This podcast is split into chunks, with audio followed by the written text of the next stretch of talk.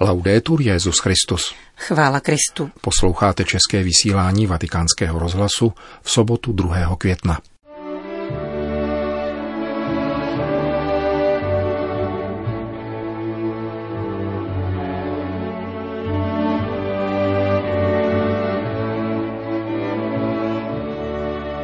Neprodat víru ve chvíli krize, kázal papež František při raním v kapli domu svaté Marty.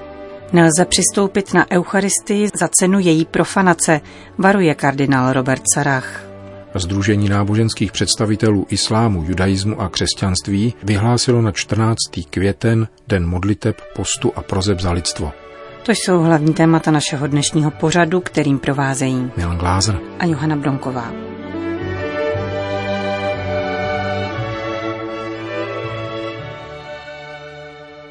Zprávy vatikánského rozhlasu.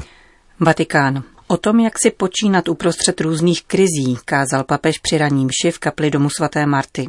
Komentoval dnešní evangelium, které popisuje odmítavou reakci učedníků na Ježíšovo kázání o Eucharistii.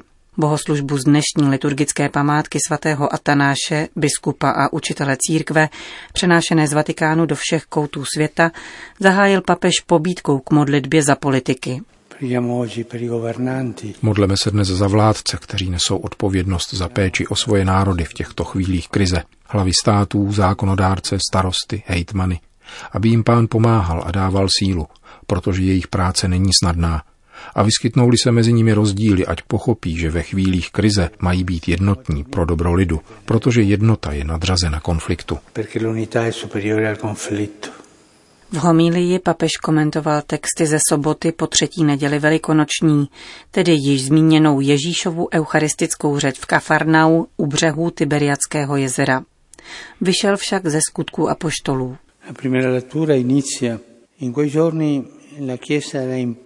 První čtení začíná takto.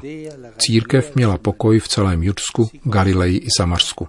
S úspěchem se vyvíjela, žila v bázni před pánem a rostla přispěním Ducha Svatého. Čas pokoje a církev roste. Církev je klidná, má podporu Ducha Svatého, požívá útěchy a pokoj. Krásné časy.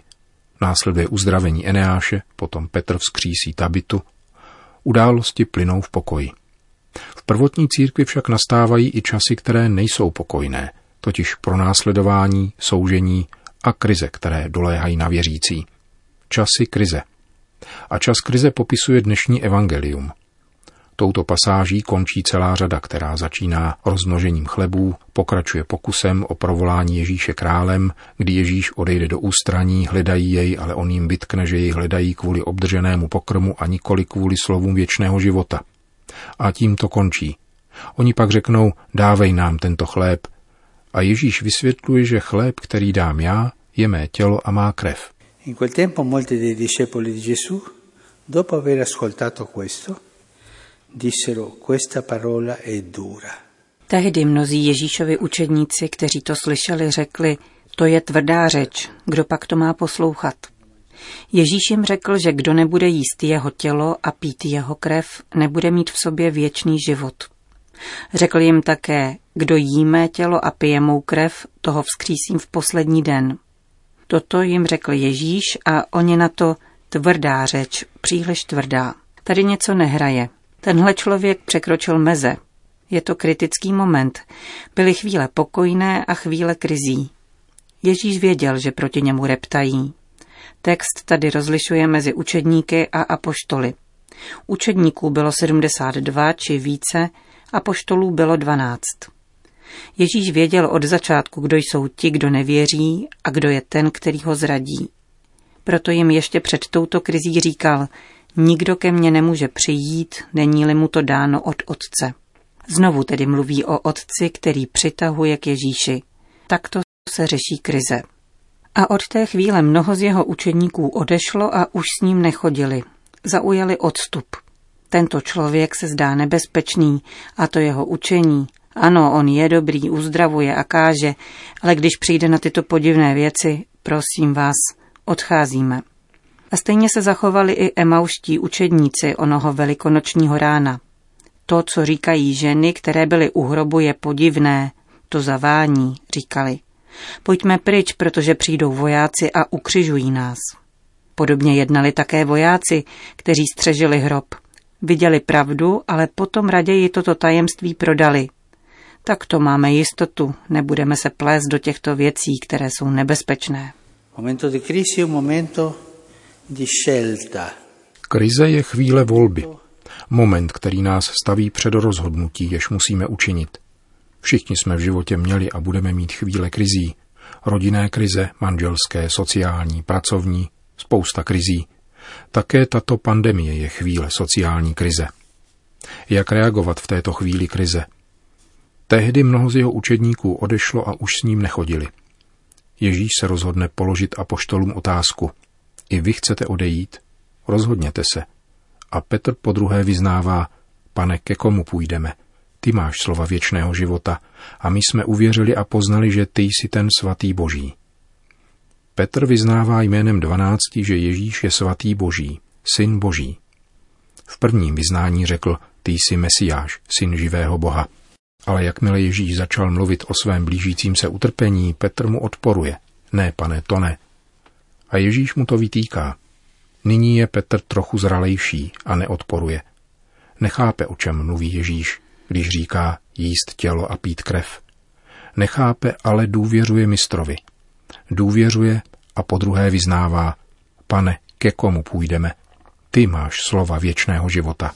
Questo ci aiuta a tutti noi a vivere i momenti di crisi. Toto nám všem pomůže, jak žít ve chvílích krize.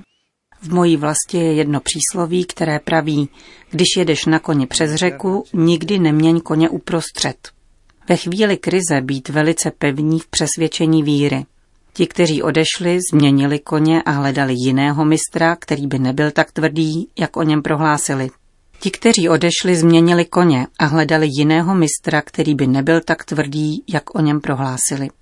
Ve chvíli krize je třeba vytrvalosti a stišení. Setrvat pevně tam, kde jsme. Není to doba na změny. Je to chvíle věrnosti. Věrnosti Bohu, věrnosti tomu, co jsme zvolili předtím a také chvíle pro obrácení, protože věrnost nám vnukne co změnit k dobrému a nevzdálit se dobru chvíle pokoje a chvíle krize. My křesťané se máme naučit zacházet s obojím. Jeden duchovní otec říká, že krize je procházení ohněm s cílem nabrat sil. Kež nám pán sešle ducha svatého, abychom dovedli odolat pokušením ve chvílích krize, abychom uměli být věrní tomu prvotnímu s nadějí, že pak nadejde chvíle pokoje.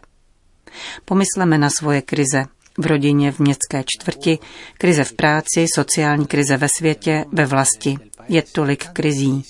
Kež nám pán dá sílu, abychom ve chvíli krize neprodali víru.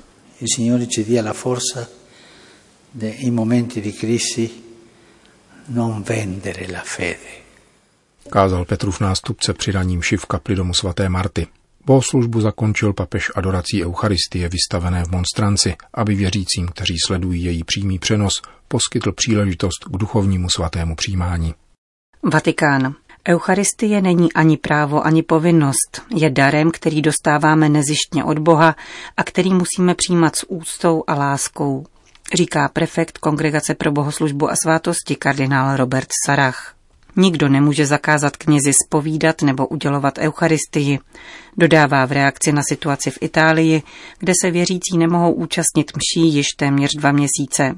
Kromě toho vládní dekrety uvolňující sanitární opatření nadále nepředvídají veřejné liturgie. Italský episkopát je nucen s vládou vyjednávat a negociace se dotýkají i ve skrze vnitrocírkevních otázek, jako je způsob přijímání.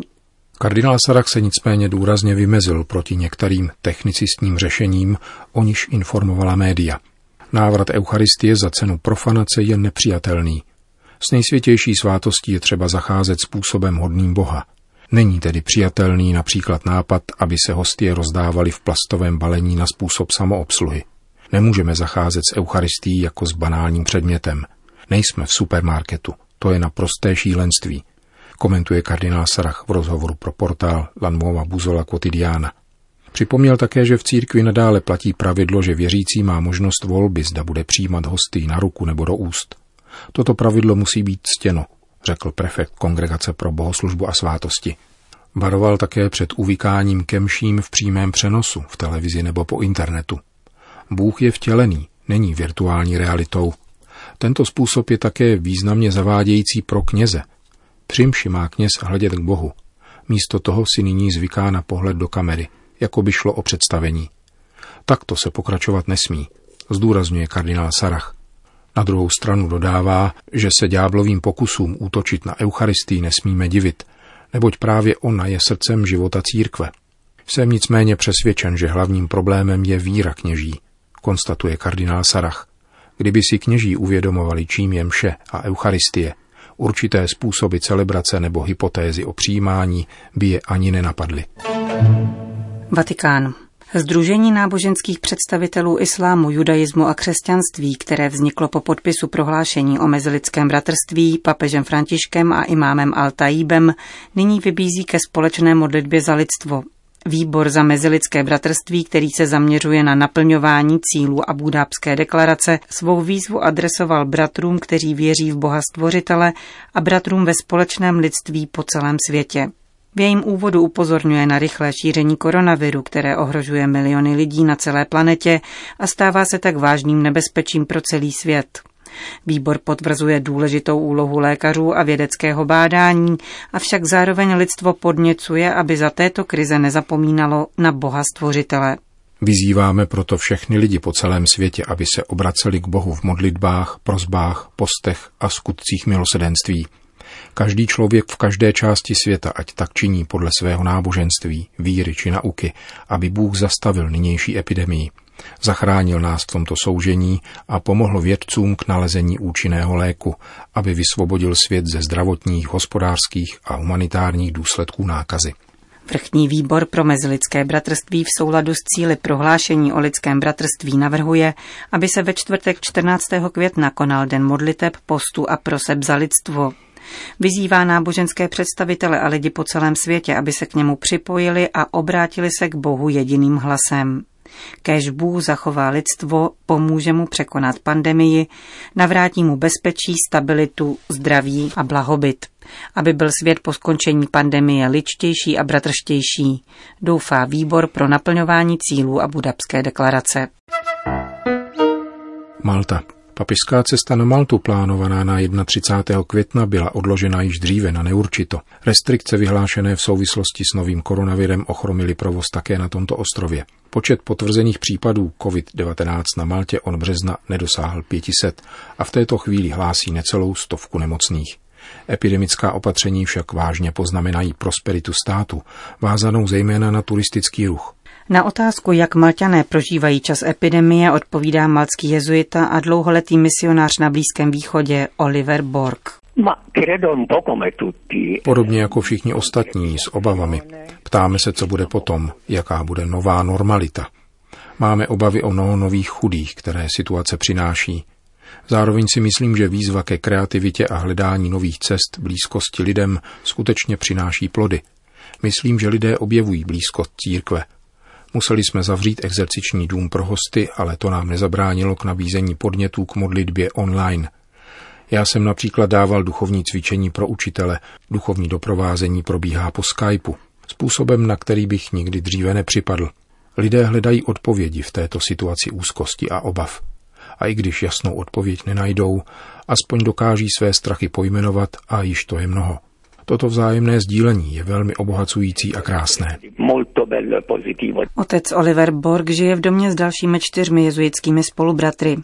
Jedno křídlo se proto rozhodli vyhradit pro zdravotnický personál pečovatelských ústavů, pro které je návrat domů riskantní. Jezuité tak uhostili 30 dalších lidí. Je to velmi krásné, jsou mezi nimi křesťané i nekřesťané různých národností, Filipínci, Pákistánci. Minulou neděli jsme se modlili všichni společně poznamenává malcký jezuita.